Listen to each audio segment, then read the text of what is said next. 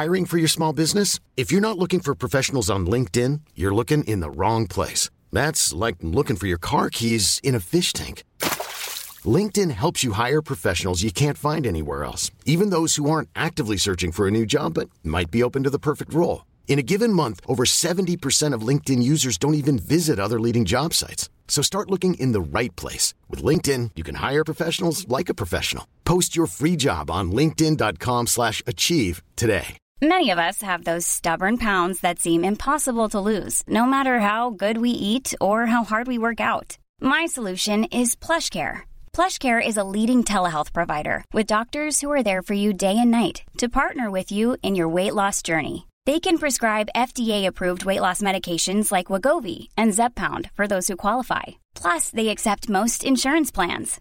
To get started, visit plushcare.com slash weight loss. That's plushcare.com slash weight loss. Wow. Nice. Yeah.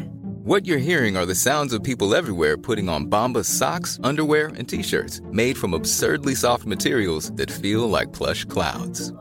Yeah, that plush. And the best part? For every item you purchase, Bombas donates another to someone facing homelessness.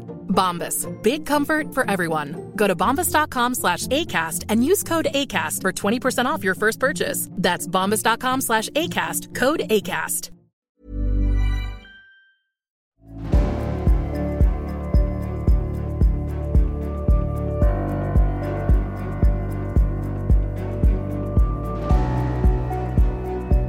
Du lyssnar på podcasten Samtal, en podcast med fokus på fria samtal.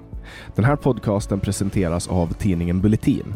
Om du vill få tillgång till samtal sju dagar före alla andra så kan du gå in på www.bulletin.nu och bli prenumerant. Då får du också ta del av hela Bulletins premiumutbud. Kom ihåg att Bulletin också finns som app till både iOS och Android.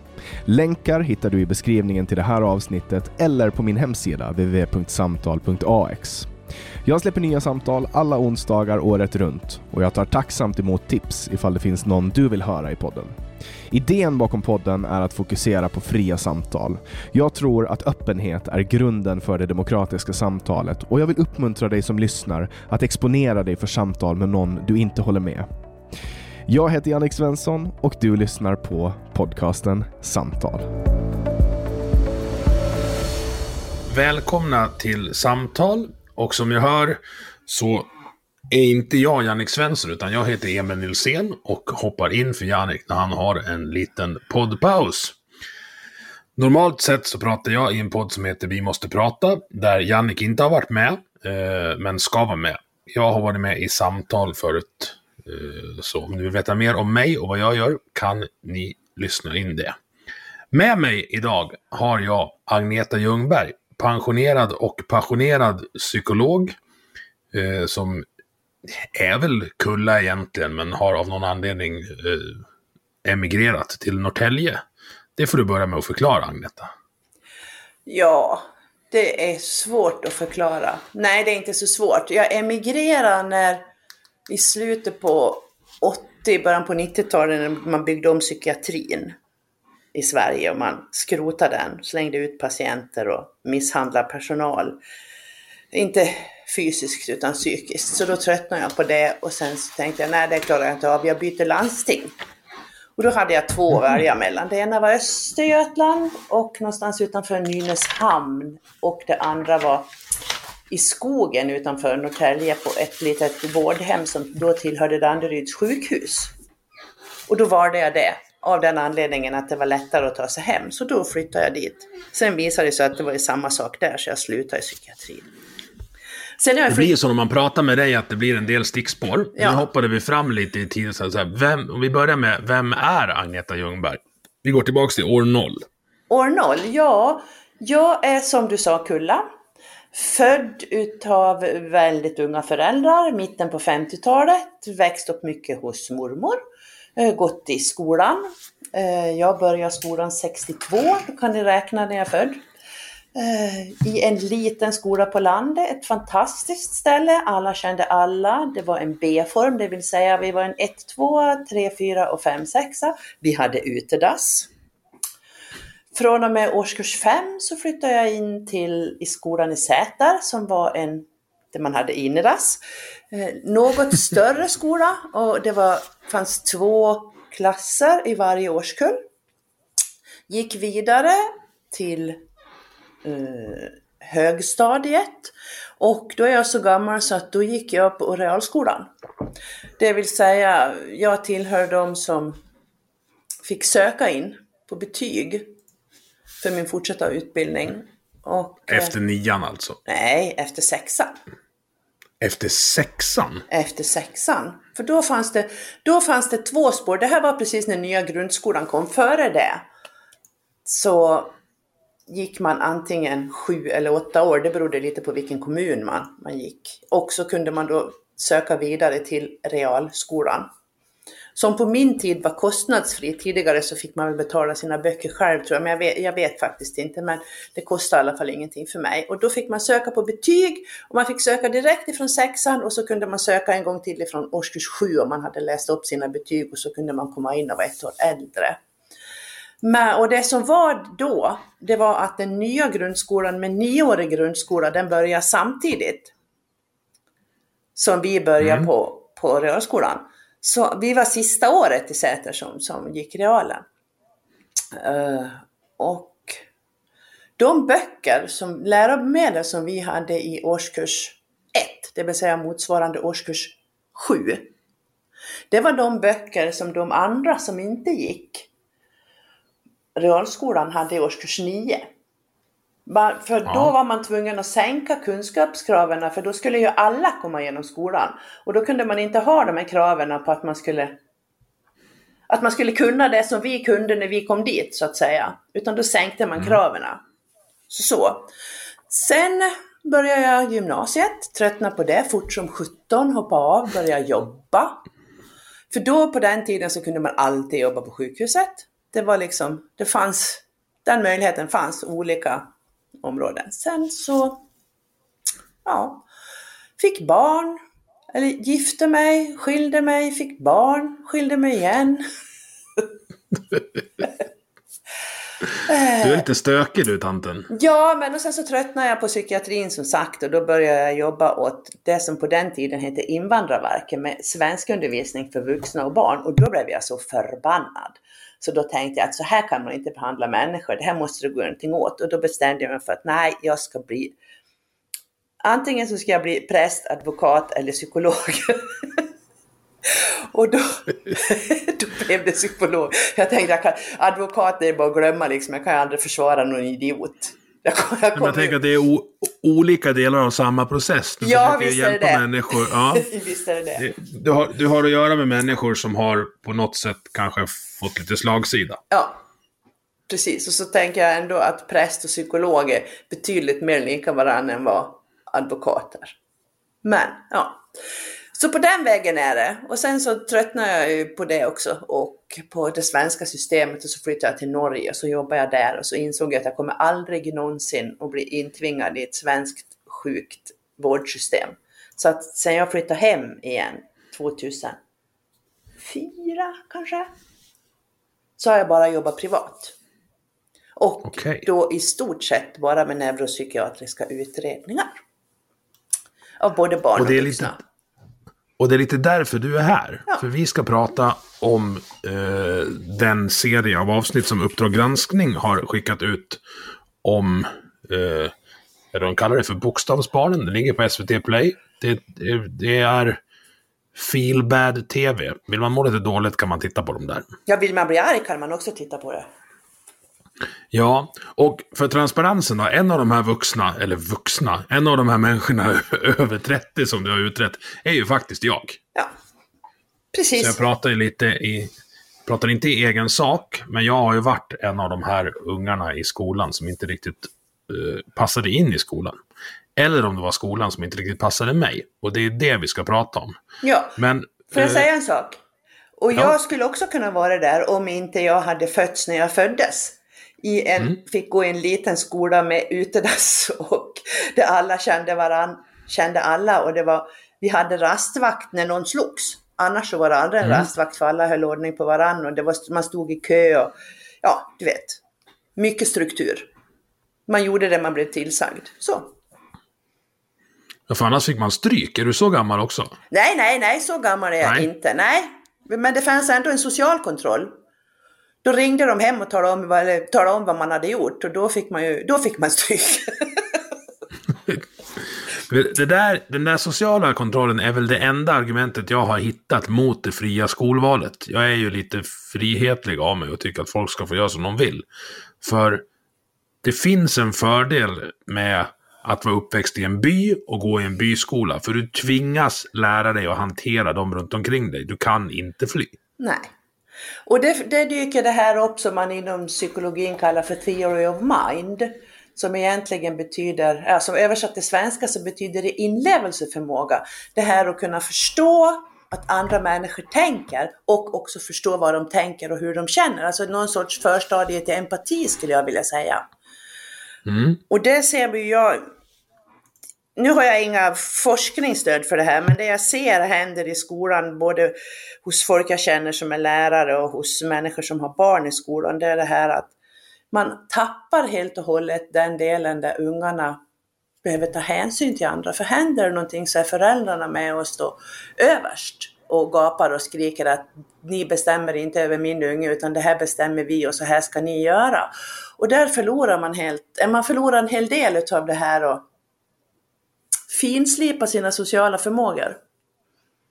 Anpassa Ja, sig till alltså- andra och behöva ta hänsyn. Jag har ju själv två barn och jag är ju lite... Eh, så, när det händer något med dem så vill jag gärna vara där och eh, björnpappa mig. Ja men inte in absurdum. Om din unge skulle sopa till åt någon så de ramlade och slog sig så skulle väl inte du försvara det? Det beror helt och hållet på vad den andra ungen hade gjort först, ska jag säga. Är det lite öga för öga där tycker du eller? Lite så öga för öga. Ja, Okej. Ja. Bråkar man med tjuren så får man smaka på hornen. Ja, det är men- upplevelsebaserad inlärning. ja, så kan det vara. Allting är en upplevelse. Så är det. Vad skönt att vi är lite osams direkt. Det, Ja. det, osams, ja. Nej men jag tror inte, Jag att förstår. våld, jag tror inte att våld löser några problem. Nej, och jag tror att det är en ganska naiv inställning. Ja. Eh, Det, var, det var ju till exempel det farligaste vi har, det vill säga män i grupp, var ju faktiskt de som klev i land i Normandie. Då var det Ja. ganska bra med män i grupp. Vi ska inte hänga oss upp Nej, på det där. nej, det ska vi inte. Eh, Men du, Ja. den här tv-följetongen av Uppdrag granskning. Du säger att du blev arg. Ja, alltså, för det är ju så här det ser ut. Och det jag blir mest arg på det är den här med Men för de som inte har sett det då, beskriv hur det ser ut. Man är hjälplös. Det de ska ha kredit för i Uppdrag granskning det är att de genomgående kallar det för neuropsykiatriska funktionsnedsättningar. Och inte har kommit med det här nya jävla Södermalmsflummet med funktionsvariation. För det, det får mig verkligen, det, det kryper i kroppen. Det, är, bara ingen variation. Ja, det är bara, alltså, i kravet för att man ska ha, få hjälp, det är att man ska ha en svårighet med någonting. För är det bara en variation så klarar man det ändå. Och då kan man, alltså menar, och vara blind är inte en synvariation, eller hur? Det är förbanne med en nedsättning, alltså man behöver bara gå dit. Eller vara lam i benen är inte en gåvariation, utan man kan inte gå helt enkelt. Och det är en nedsättning, Nej. punkt. Så det, jag skulle bara ge dem kredit för det. För att det är barn som har de här svårigheterna behöver så väldigt mycket hjälp och mycket stöd. Från alla håll. Och sen så kan man, man kan tycka och tänka både det ena och det andra. Och jag tycker ju att ett, en del i det hela är att man behöver till exempel lära sig att sitta still. Och det missar man. När man ofta missar man det. För att det är för stora grupper, det är för stökigt, det är för rörigt runt omkring, det blir ingen ro, man lever hela tiden med ett stresspåslag, man är uppvarvad och så vidare. Så man, det är också viktigt att man skiljer på problem och diagnos, för det tänkte jag på när jag såg det där programmet. Ja, men det är för mycket diagnoser. Ja, men problemen är ju där och om de då fyller kriterierna till en diagnos, så då är det väl en diagnos. Ja, och jag tänker de också, man ser ju i programmet, de som inte får diagnosen men fortfarande har kvar problemen, de får ingen hjälp. Nej, och det kan vi ju tacka Jan Björklund för. Den före där, han hette väl Folkpartiet när han hade det va? Han är den mannen ja. som skrotade svenska skolsystemet. Han kommer att gå till historien för det. Och nu sitter Anna... Utveckla det där. Nej men alltså det, då gjorde jag om alltihopa med det här nya betygssystemet och jag kan bara säga ja och amen till allt som både Kristoffer Gillberg och Sven Bölte säger i det här programmet. Alltså det är förödande för alla människor i Sverige att man har gjort så här. Man har, ställer krav på barn att det, som ska ha exekutiva funktioner, alltså förmågan att planera, organisera, sortera, både på lång och kort sikt redan ifrån låg och mellanstadiet, när ungar inte ser längre än vad näsan räcker. Och några klarar det, men det är ett fåtal. De allra flesta behöver hjälp och stöd och struktur. Och sen är det också så att för många av de här barnen som har de här problemen så är det väldigt viktigt att medicinera. Och att det finns system runt omkring som följer upp.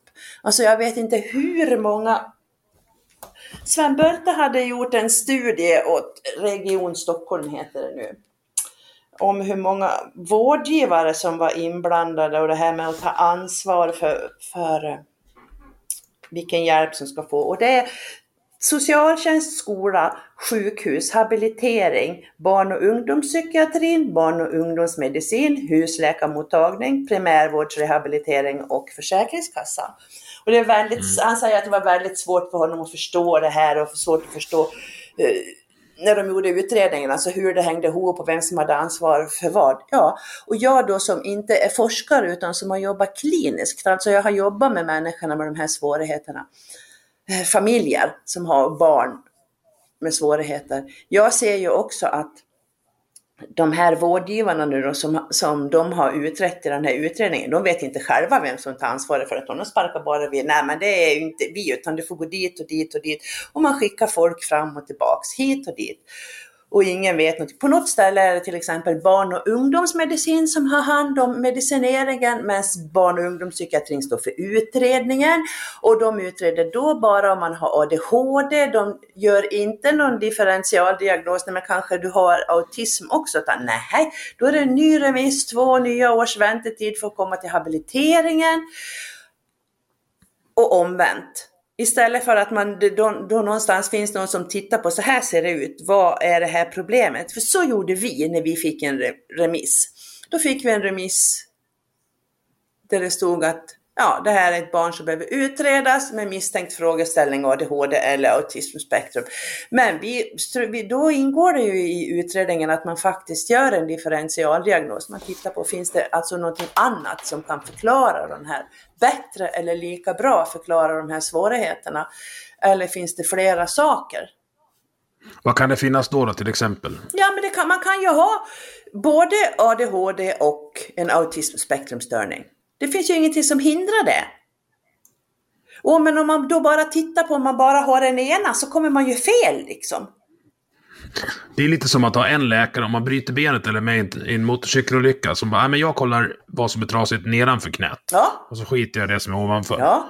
Det är ju uh, skitdumt, rent ja. sagt. Ja, det är snällt sagt. Ja. Mm, jag är en snäll pojk. Ja, men alltså, för han pratar ju också om om att man skulle ha någon sån här case manager, alltså någon typ, någon sorts samordnare som hjälper de här familjerna att hitta rätt. För mm. det var särskilt en av mammorna som satt i sin bil och grät och som var helt slut. Hon hade fått hjärtklappning och ångestpåslag och hade fått betablockerare så att hon, för att hon skulle, inte skulle dö av stress av alltihop det. Det är ju helt sjukt. Mm. Alltså, det, och, och det här är ju ekonomi. I det, i det in, ja, precis. Det där, och det handlar om att det är olika kostnadsställen. Det här pratar ja. jag jättemycket om när jag är ute och föreläser om ADHD. Att det finns, jag är 100% säker utan att ha bevis, men det, det, finns skolor som bara blundar för det här och skjuter det framför sig. För efter nian är det inte längre deras problem. Nej, och inte och bara skolor. Det... Nej, Utan, kommun... Ja, precis. Ja, men kommuner, landsting, nu heter det regioner, alltihopa liksom. Bara skjuter det framför sig till någon annan, kastar det, det på någon annans bord. Precis, och inte för att måla fan på väggen, men de som kommer få ta skiten i slutet då och ta kostnaden, det är kriminalvården. Ja, eller folk som tar liv av sig, eller folk som blir ständigt sjukskrivna, mår dåligt, som aldrig Precis. får ett fungerande liv. Psykiatrin skjuter ju också det från sig, för blir det, är det så att man får ångest och depression utav att man inte blir hörd och hjälpt, så får man ju ingen hjälp för det heller, utan det blir ju bara, då lägger man det på primärvården. Och hos primärvården, där finns det ett visst ansvar ändå för, för vårdsamordning. I teorin finns det det. Mm. Det min, min poäng är att det hamnar ändå hos skattebetalarna. Ja. Det, det, går, det går inte att komma undan. Nej, och och då är det ju i skattebetalarnas intresse att fixa det här stödet så tidigt som möjligt. Ja. För som du sa, den mamman som har fått ut betablockerare, när hon går in i väggen och blir en kostnad istället för en nettoskatteinbetalare, bara det första året där, det är ganska många elevassistenter vi hade kunnat använt för de pengarna. Ja, och sen, jag tror inte att det hjälper med elevassistenter, vet du vad? För jag tror Det var ett exempel. Ja, men det här med små undervisningsgrupper, jag tror ju inte att det är fel. Jag tror att de här stora verksamheterna, de här stora skolorna där man försvinner i anonymitet, det blir mycket mobbing, det blir både det ena och det andra. Man trycker ihop människor som inte vill göra samma sak, de måste göra samma sak. De som inte klarar det blir helt deprimerade, de som vill mer blir helt deprimerade. Det blir någon sorts grå sörja utav alltihop. Ja, och det, där ser jag problemet. För. Var det det Björklund tog bort menar du? Alltså det som kallades särskolan? Försvann det? i Ja, det försvann också då. Men det behöver ju inte vara en, alltså, det behöver ju inte vara en särskola. Då skulle det ju inte, särskolan finns ju kvar. Man kan läsa efter särskolans läroplan och så vidare. Och på vissa ställen så har man ju faktiskt en fysisk särskola också. Men man skulle ju integreras i sin vanliga klass och det är ju, alltså, det är inte bra. Det är vansinne, för ungarna är, precis som vi vuxna, de är inte lika. Nej. Precis är det så. Och det gör ju då att man, man har någon, någon fin teori om att skolan ska vara lika för alla. Och det man gör är att du offrar ju ADHD-ungarna på likvärdighetens altare, om jag ska, om jag ska måla upp det riktigt illa. Barn med det- autism, vi- barn med dyslexi, barn som är väldigt begåvade som vill någonting annat. Alltså du offrar alla egentligen. Det blir ju, vad Sven Svensson, Sveriges vanligaste namn, blir kvar där i mitten liksom. Hurra vad glad han blir. Mm. Väldigt få.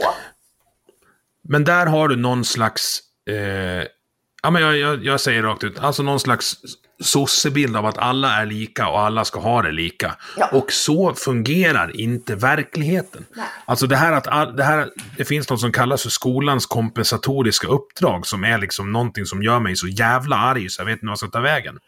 Alltså det innebär att, att man har olika förutsättningar. Man är olika smart, man har olika eh, föräldrar Ja, som är bättre, bättre eller sämre på att hjälpa till i Ja. skolan. ja. Och det låter ju fint om att skolan ska kompensera för de faktorerna, men det är de facto så att om man då flyttar över resurser så att alla ska få det likadant, då har du de som är, som du kallar särbegåvade eller har väldigt lätt för sig. De får ju mindre tid då och får därför en sämre skolgång än vad de skulle kunna ha haft. ja. Alltså skicka, skicka iväg de ungarna till en specialklass åt andra hållet. Och så börjar vi liksom, vad ska jag säga, avla fram Nobel, inte avla, men utbilda fram Nobelpristagare. Vad är problemet i det? För det är, så här, samhället i stort har nytta av Nobelpristagare. Det är därför de får Nobelpris. Ja, men det är fult att vilja någonting mer än alla andra. För att då skriks det genast om att ja, men det gör man på bekostnad av någon annan. Ja, så länge systemet ser ut som det gör, ja. Eller hur? Om man nu skulle låta det vara som det var, som det är nu, en stor grå massa i skolan där alla misslyckas och så tar man bara ut de som kan och sätter dem i en specialgrupp. Ja, då sker det på bekostnad av någon annan. Men man skulle faktiskt kunna göra någon form av eh, nivå segregerad utbildning, om du förstår vad jag menar. Alltså folk som har olika behov i olika grupper och man kanske inte ens behöver, alla behöver inte gå gymnasiet. All, alltså alla, man blir ingen duktigare för att man läser kärnämnen på gymnasiet. Man blir ingen duktig svetsare, bättre svetsare för det. Eller man blir ingen bättre bonde för att man kan rabbla alla årtal, under franska revolutionen. Låt folk göra det de vill och kan. Och ta tillbaks det här med lärlingsutbildningar och yrkesinriktade utbildningar utan krav. Men risken att få Per-Ola efter oss nu då, våran, våran Ja, eh, ja. som du medverkade i, i min podd med och prata, det vill säga Snyggbonde på Twitter, som ni säkert känner till om ni lyssnar på samtal. Eh, en bonde behöver inte kunna olika årtal, han behöver kunna olika årstider. Ja. Vad skulle han ha emot det? Nej, han blir så arg på så mycket konstigt. Äsch. Kan han inte årstiderna menar du?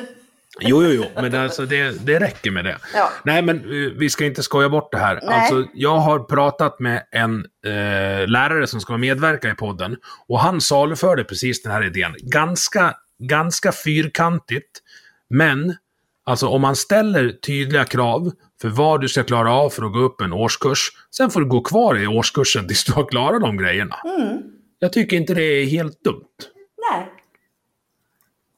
Men det måste ju också vara någon sorts tanke bakom, för de här kraven för att bli godkänd i det nya betygssystemet, de är så horribla så det liknar ingenting. Bara det att man i årskurs, är årskurs 6, 4, ska kunna diskutera och resonera kring en bild till exempel.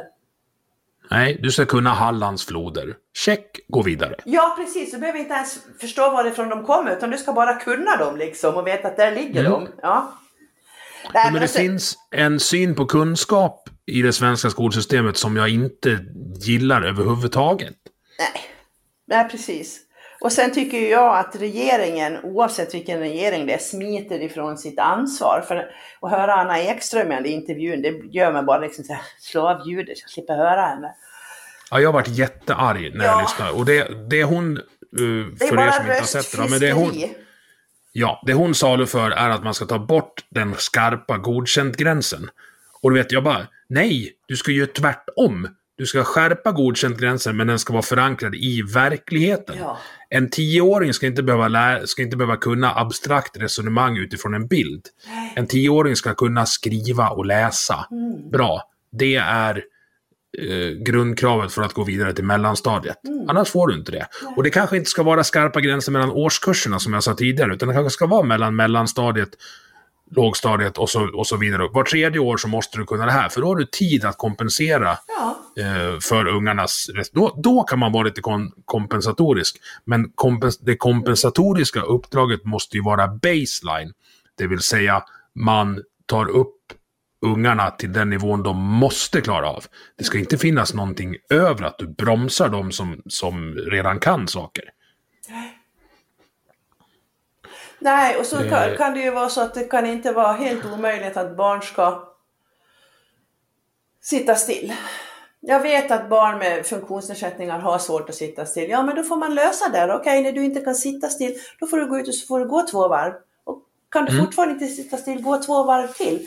Istället för som den här tjejen berättar om, ja, men när de säger att jag måste sitta still och blir hysterisk och så bara springer jag. Nej, men så ska det inte vara, utan då ska det vara, du sitter här och när du känner att du inte längre kan, då räcker du upp handen och så går du bara ut. Punkt slut liksom. Det handlar ju om att lära sig att sitta still också, lära sig att ta ansvar för sig själv.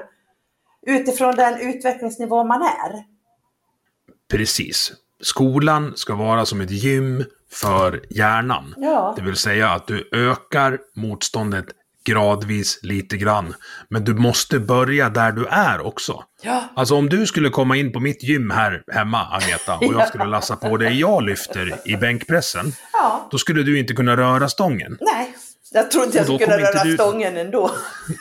Det var du som sa det. Men då kommer inte du bli starkare. Nej. Om du inte kan utföra något. Nej. Och det enda vi lär ungarna då, och det tyckte jag de sa, var det Heiskog som sa det rätt bra där, att det enda vi lär dem då är att misslyckas. Ja. Och då är det det de kommer lära sig och det de kommer fortsätta med. Ja. Så är det.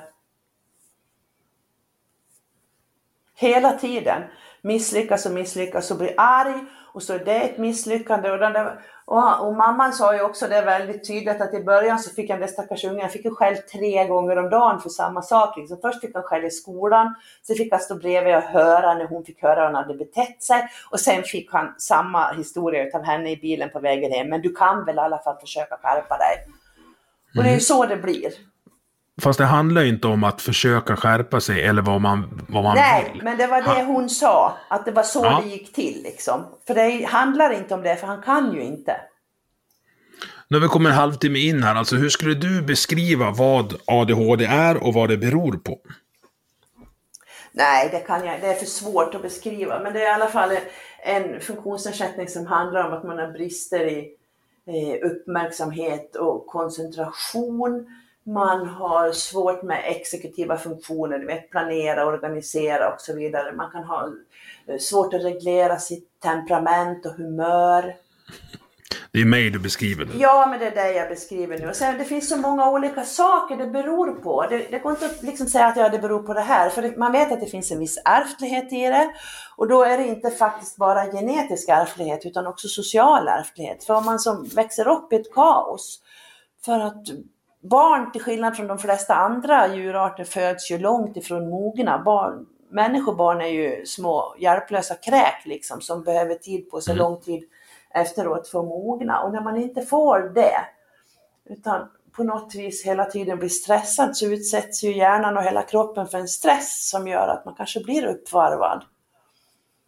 Och gör de här svårigheterna tydligare. Ja, så är Och- kaos ens normaltillstånd, så då graviterar man mot det. Det är ja, det man men kan. och sen är det också så här då, då att diagnosen ADHD till exempel, det är ju, sätts ju hela tiden i samspel med den miljö man finns. Hur det fungerar och så vidare. För jag menar, det ska vara en funktionsnedsättning. Och där du växte upp så det var inga större problem. Därför blev ju inte du utredd förrän du var vuxen. För att du, på något vis så fungerar ju du ändå till, till större delen på grund Ja, det att ju inga problem innan högstadiet. omvärlden kompenserar för dig och du, ja, du vet, du hade tryggt och så vidare. Men om du hade bott i en fin lägenhet på Östermalm, då hade du fan varit utredd före dagis. Ja, men det är ju, det är, alltså du säger att omvärlden kompenserar, men omvärlden interagerar och lär sig. För det finns ju, Ja. det finns ju fördelar med att ha en kompis som mig också. Alltså det, det kan ju bli Absolut. ganska roligt. Jo, men jag menar vuxenvärlden också. Jag menar dina föräldrar och, och de vuxna människorna runt omkring. De vet, ja men Emil han är så här och nu gör vi så här liksom. Mm. Så, Emil rymmer från skolan och eh, hänger i gardinerna när han är här. Ja. Och det tycker de väl inte är något roligt, men jag menar det, det är ju inte världens De andra problem. eleverna tyckte det var roligt. Ja, men på, på, på Östermalm så hade det varit en katastrof och du hade blivit utredd direkt eller blivit inlåst i något rum och fått sitta i skamvrån. Jag vet inte hur man... Men det är skillnad på miljö och miljö liksom. Någon gång eh, när vi inte spelar in ska jag berätta för dig om den enda gången jag var på Café Opera. Eh, Då kan jag berätta, när jag var, då kan jag berätta när jag var på Operakällaren samtidigt. Ja, det är Ja. bra. Vi, vi, vi går inte att ha i möblerade rum. Nej, det gör det inte. Nej, men då, alltså så här. Vad, vad det är och så, det är för långt att, att berätta här. Eller vad det beror på är för långt att berätta. Ja, Men det finns ju så de, många vad är de olika... vanligaste problemen då, om du, skulle, om du skulle sätta vanliga ord på dem? Jag vet att du pratar om exekutiva förmågor och grejer, men, men liksom Ja, men det, hur ter det sig i vardagen och vart ska vi ge av oss? det är ju det att planera och organisera och hålla ut och så vidare. Och inte tröttna. Ja, det, det är också väldigt komplext och väldigt svårt. Och det, man behöver göra enskilda analyser. Man behöver, många barn och vuxna mår ju bra av att ha någon form av schema och belöning att jobba emot. Och därför tänker jag till exempel att anpassade betygssystem, de är inte helt fel. Liksom. Det här, ja, nu klarar jag det här och ja, nu klarar jag det här.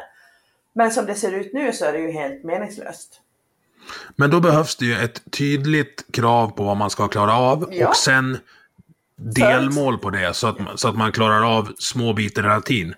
För ett av de hjälpmedel jag har, det är ju att göra listor. Eh, saker som inte blir nedskrivna blir ju sällan gjorda. Saker som blir nedskrivna är inte säkert att de blir gjorda heller, men då finns de i varje fall där. Men det skönaste jag vet är att stryka en sak från den där listan. Så är det så att jag råkar göra någonting bra som inte står på listan, då skriver jag dit och så stryker jag det. Bara för att det ger mig dopamin eh, kicken som jag behöver för att, Ja, för att orka ta nästa grej på listan. Framförallt så är det ju så också att det att man gör en lista, det gör ju att man slipper den belastningen i hjärnan och hela tiden försöka gå och tänka på det här ska jag göra, det ska jag göra, det ska jag göra. För då kan man släppa det när man har skrivit det.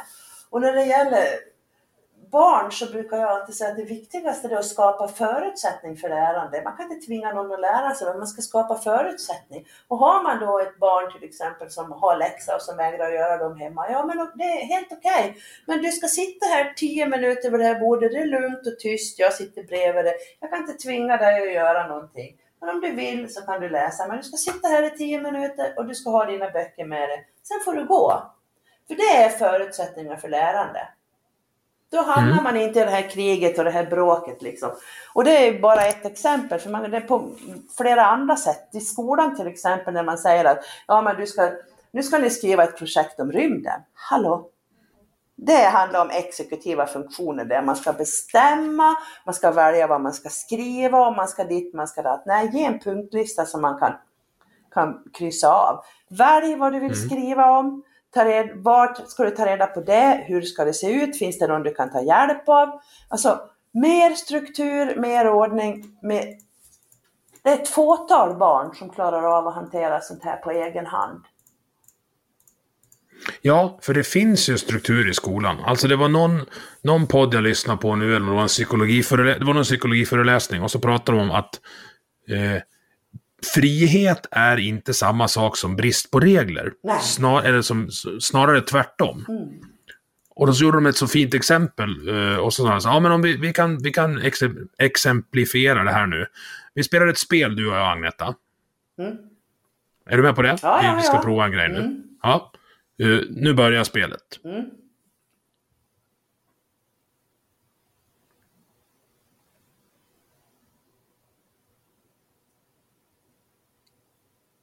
Jag måste bryta nu, jag vet vad du håller på med.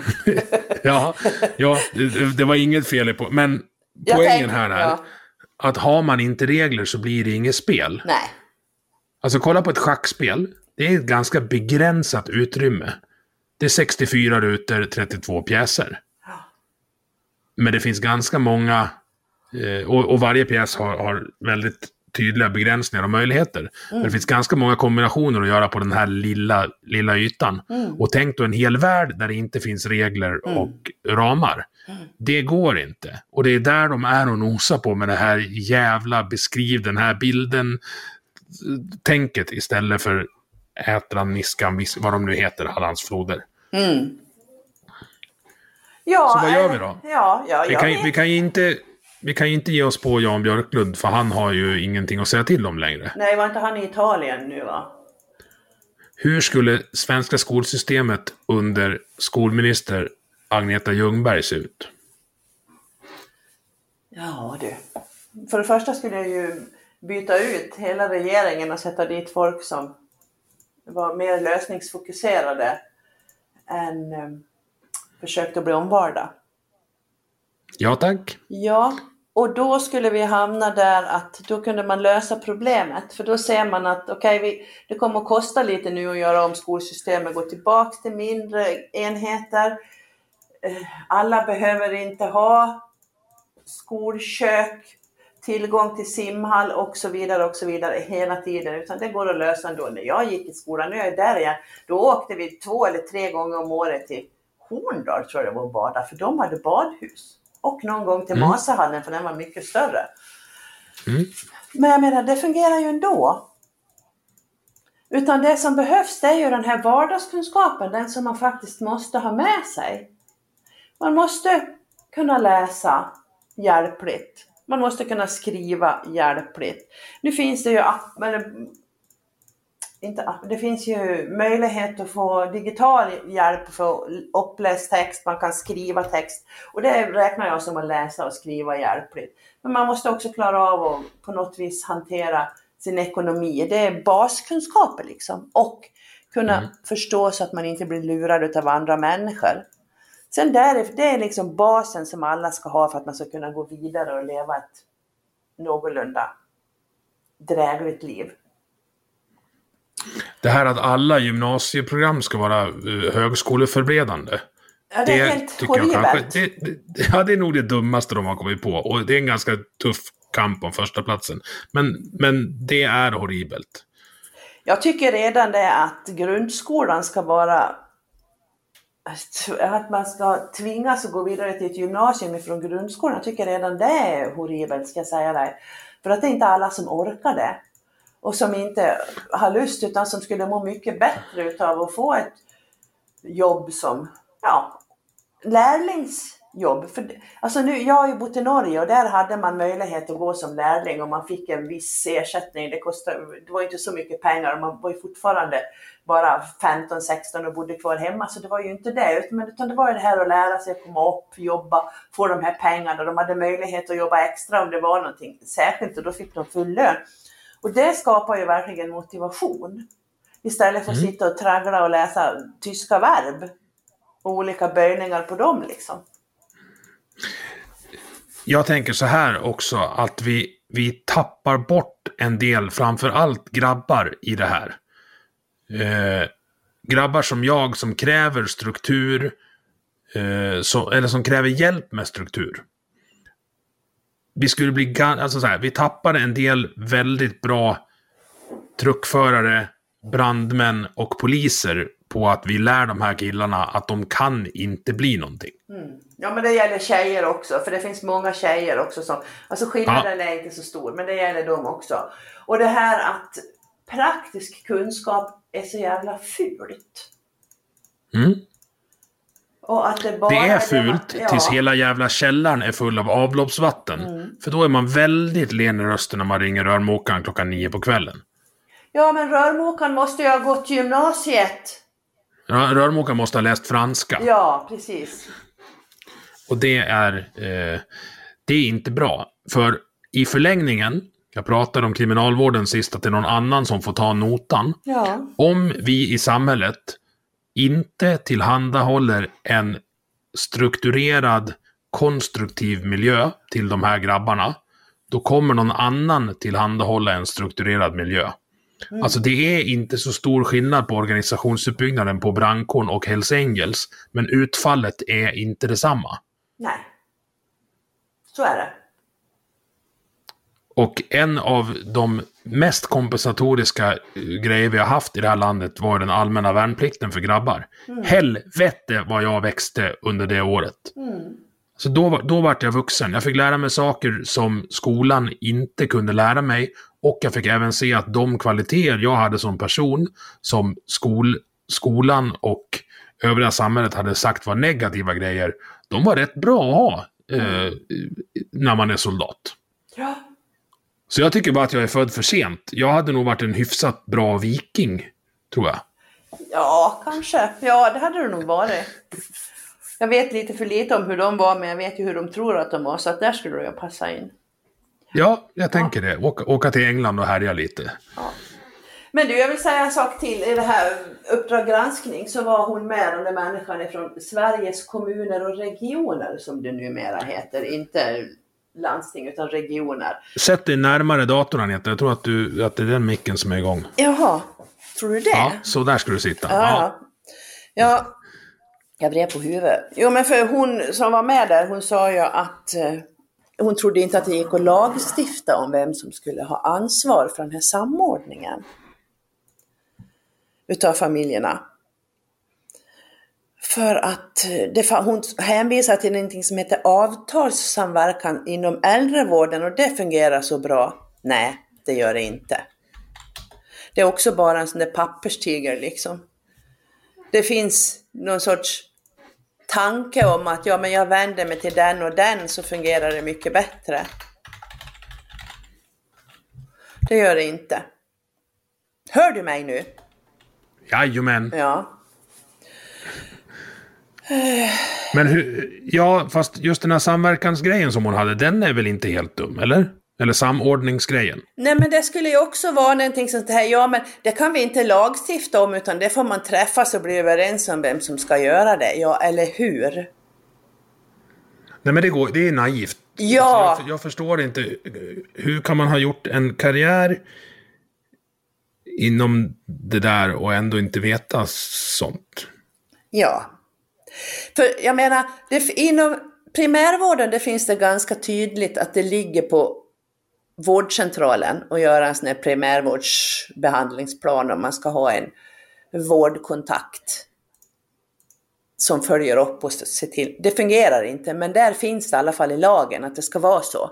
Att det ligger på primärvården och samordna vårdkontakterna. Så jag förstår inte varför inte det skulle kunna ligga på, säg på psykiatrin, socialtjänsten, BUP, vem farao som helst och ha ansvaret för att se till att det blir gjort. Det betyder ju inte att man behöver göra det. Nej. Utan bara se till så att det blir gjort. Ja, och så bromsar det här pingpongspelet när de bollar det till varann. Ja. Att så här, vi, kan, vi kan inte göra det. Nu bestämmer vi vem som ska göra vad och så gör vi det. Ja. För jag tänker att om vi ska prata samhällsekonomi, alla de här liksom icke-arbetet det är att bolla runt folk mellan olika instanser och ännu inte fått något gjort. Det är någon som ska ha betalt för det också. Ja, Ja, för jag, jag kan ju bara ta ett exempel på det här med avtalssamverkan inom äldrevården till exempel. Det, det är bara ett exempel när vi höll på och skulle ha hjälp åt min mamma. Vi hade stora möten och kom hur mycket folk som helst. Och hon var ganska dement och visste egentligen inte vem som var vem på slutet. Hon kände inte igen mig men hon skulle ju naturligtvis ha sin egen, egen åsikt. Och så lyckas vi ha ett möte där vi övertalar henne och säger ja till alltihop. De sa ja, men säg, säg bara ja och hon sa ja. Och så skrev någon protokoll. Vi var, jag tror vi var sju personer, åtta kanske. Och så kom protokollet tillbaks. Och så stod det så här, nej, det kunde vi inte genomföra för den människan som var skickad ifrån kommunen hade inte rätt att fatta beslut. Men varför skickar... Åh, jag blir så arg! Varför skickar man en sån människa då? Ja, men frågar du mig tror jag. Det är helt, alltså det är helt horribelt. Det är helt horribelt. Jag vet inte hur mycket tid och energi och pengar det där kostar. För mycket pengar. Ja. Som man kunde ha lagt på andra saker liksom. Därför vill jag också slå ett slag för det. För oss som är gamla så finns det något som heter framtidsfullmakt. Man skriver den som man fortfarande har sina sinnen fulla i bruk. Att ens barn får bestämma när man blir dement. Det finns en att ladda ner på nätet. Ja. Det, ska vi avsluta med det tipset till Ja, alla? Att se, se till att ni säger ifrån medan ni kan säga ifrån. Ja. Och så Du, tycker jag att det är Agneta. hemskt att det ska behöva vara så här i ett modernt samhälle. Att folk ska fara så illa. Det vill jag avsluta med. Ja. Och min analys är den vanliga, om ni har lyssnat på Vi måste prata med mig, det är att vi lägger för mycket av den samhällsgemensamma budgeten på trams. Så vi säger tack till Agneta Ljungberg, vi säger tack till Jannik för att jag fick vikariera för honom. Vill man höra mer av Agneta och mig så kan man leta reda på podden Vi måste prata som finns på de eh, vanliga poddplattformarna. Agneta hittar ni i avsnitt 27, där det bara är hon, och avsnitt 40 där hon hänger med ett kommunalråd och en snyggbonde och mig. Jag heter Emil Nilsén. Den här podcasten presenteras i samarbete med Bulletin, heter Samtal. Tack för mig.